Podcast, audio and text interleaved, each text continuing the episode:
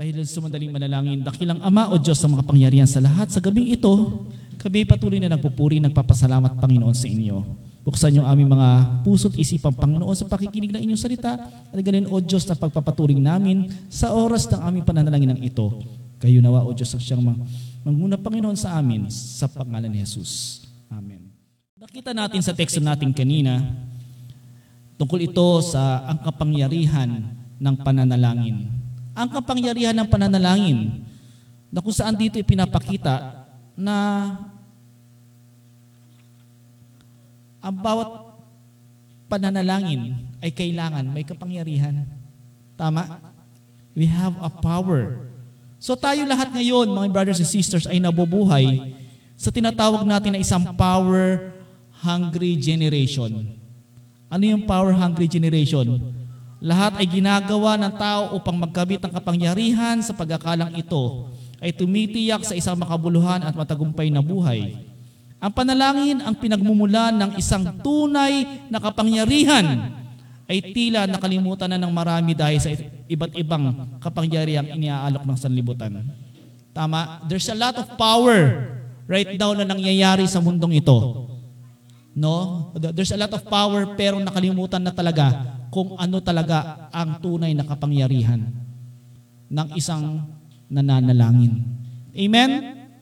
Kasi kung ating papansinin, sabi nga ni ng French writer na si Francois Fenelon, sabi niya rito na of all the duties enjoyed by Christianity, none is more essential and yet more neglected than prayer. Ang kapangyarihan daw ng pananalangin ay pangunahin tema ng Biblia na sa lumang tipan kapag ang mga Israelita ay lumuha sa Panginoon sa pamagitan ng pananalangin, tandaan po natin, laging kumikilos ang Diyos para sa kanila, sa kanilang kapakanan, sa kabila ng kanilang mga kasalanan at pagkukulang. Tama ba tayo doon?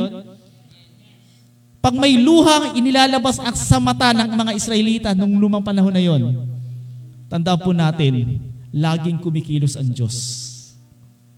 Laging kumikilos ang Diyos sa, kanil, sa kabila ng mga kasalanan. Kahit na kasalanan.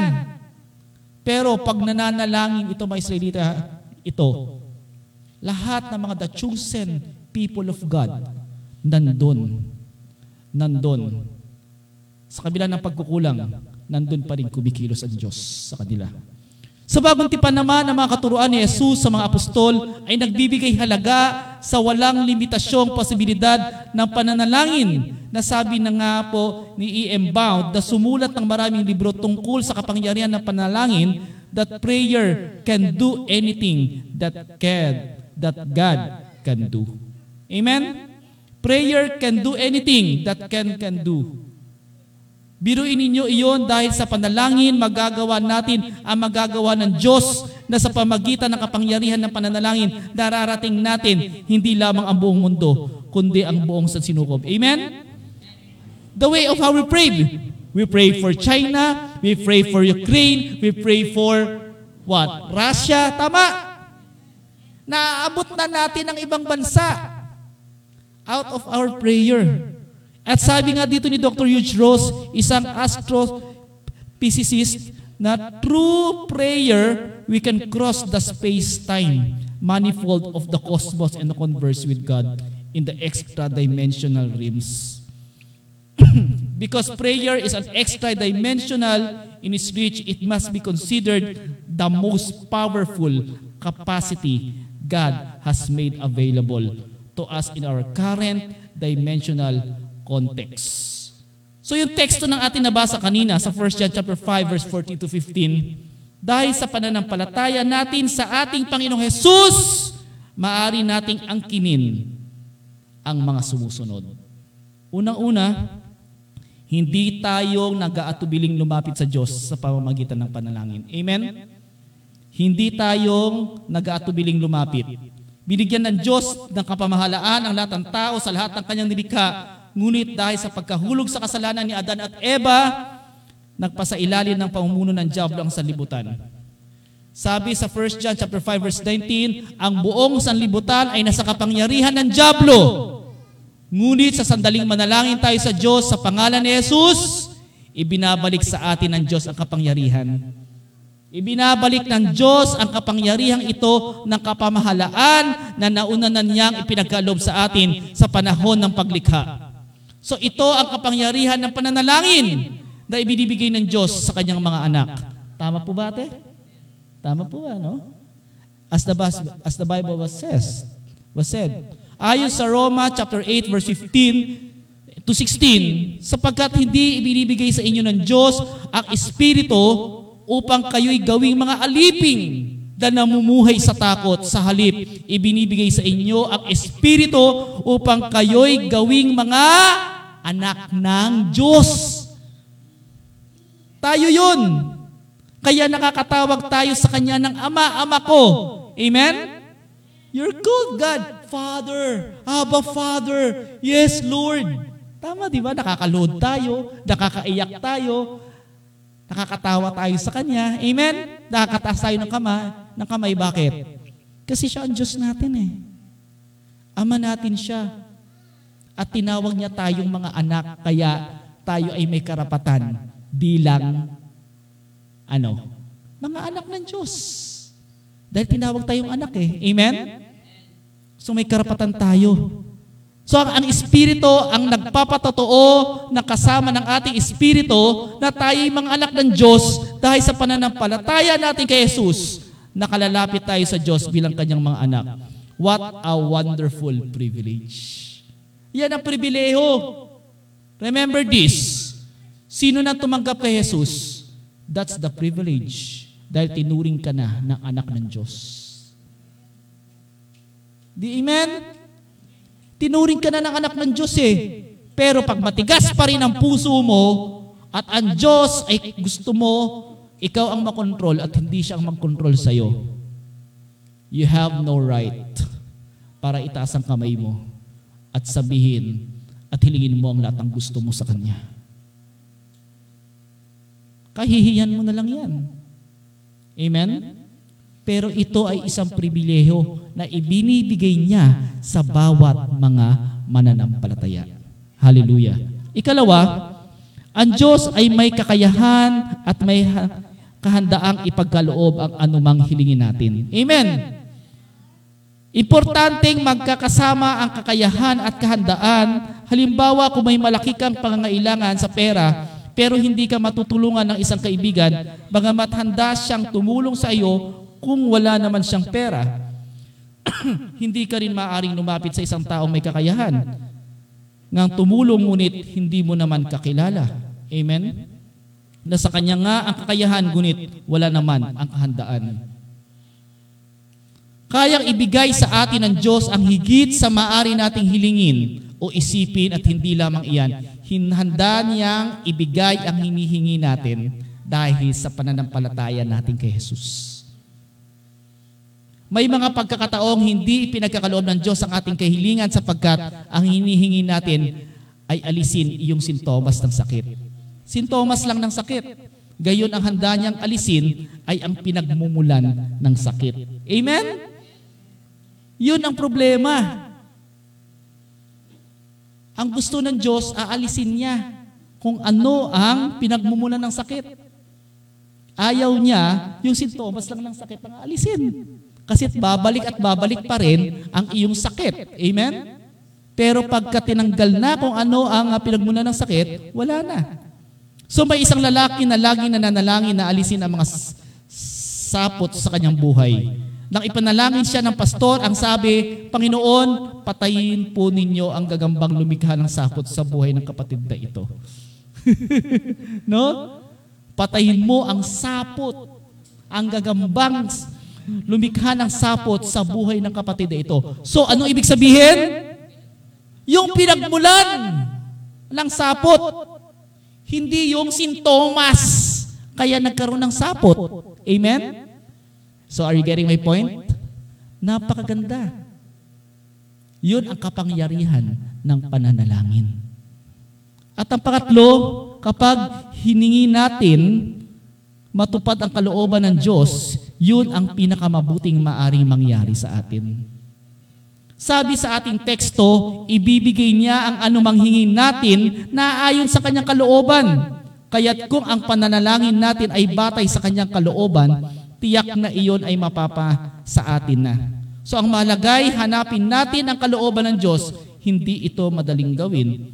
Ngunit upang malaman natin kung ano ang kalooban ng Diyos, kinakailangan magkaroon ng malapit na relasyon sa Kanya. Amen?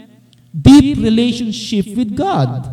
At para magkaroon tayo ng malapit na relasyon sa Diyos, kailangan tayong lahat ay gumugol ng mahabang panahon upang siya'y lubos na makilala sa pamamagitan ng pananalangin, pagbubulay-bulay ng kanyang salita, at pakikinig sa kanyang sinasabi. It is what you call the intimacy with God must be a lifestyle. Sabihin nyo nga, intimacy with God must be a lifestyle. Lifestyle dapat ang buhay mo. Ano Mark? Naintindihan mo?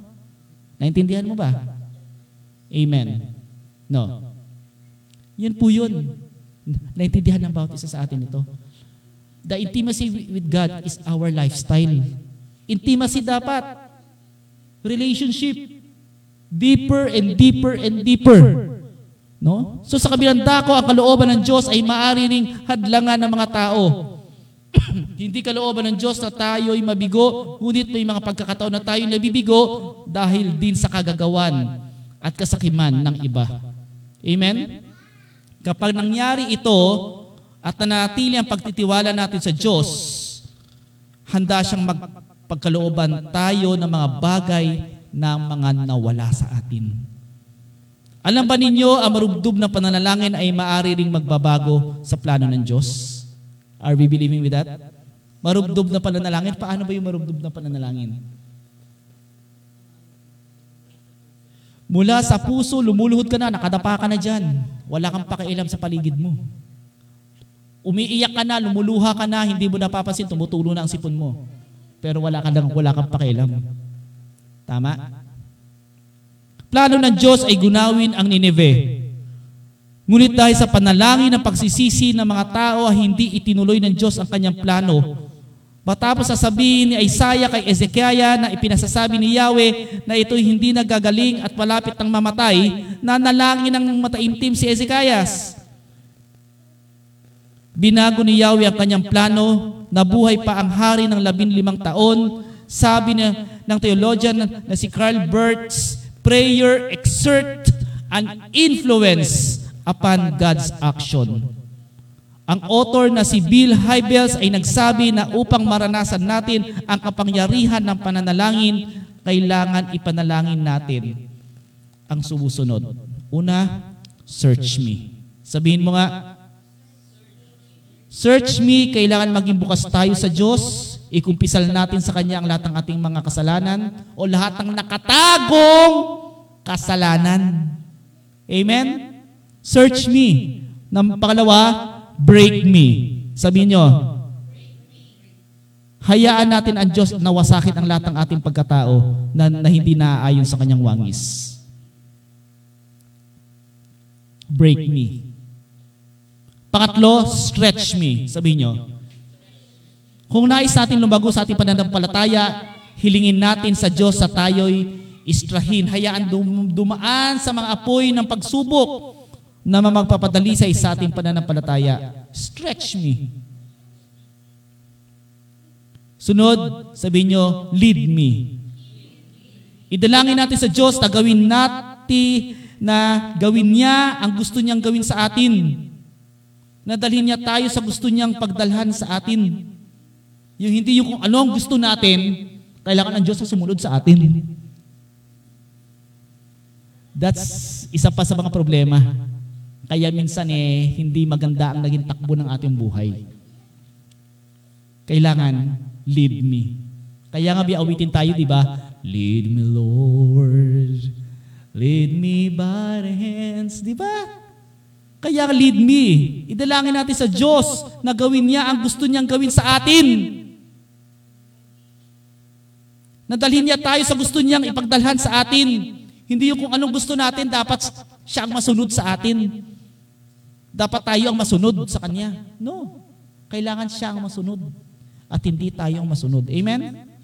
Sunod, use me. Sabihin nyo nga, Yan. Gawin natin available ang ating sarili upang maipadama ng Diyos ang pag-ibig niya sa iba sa pamamagitan natin. Amen? Use me. Search me, break me, stretch me, lead me, use me. Sa kanta yun, ano?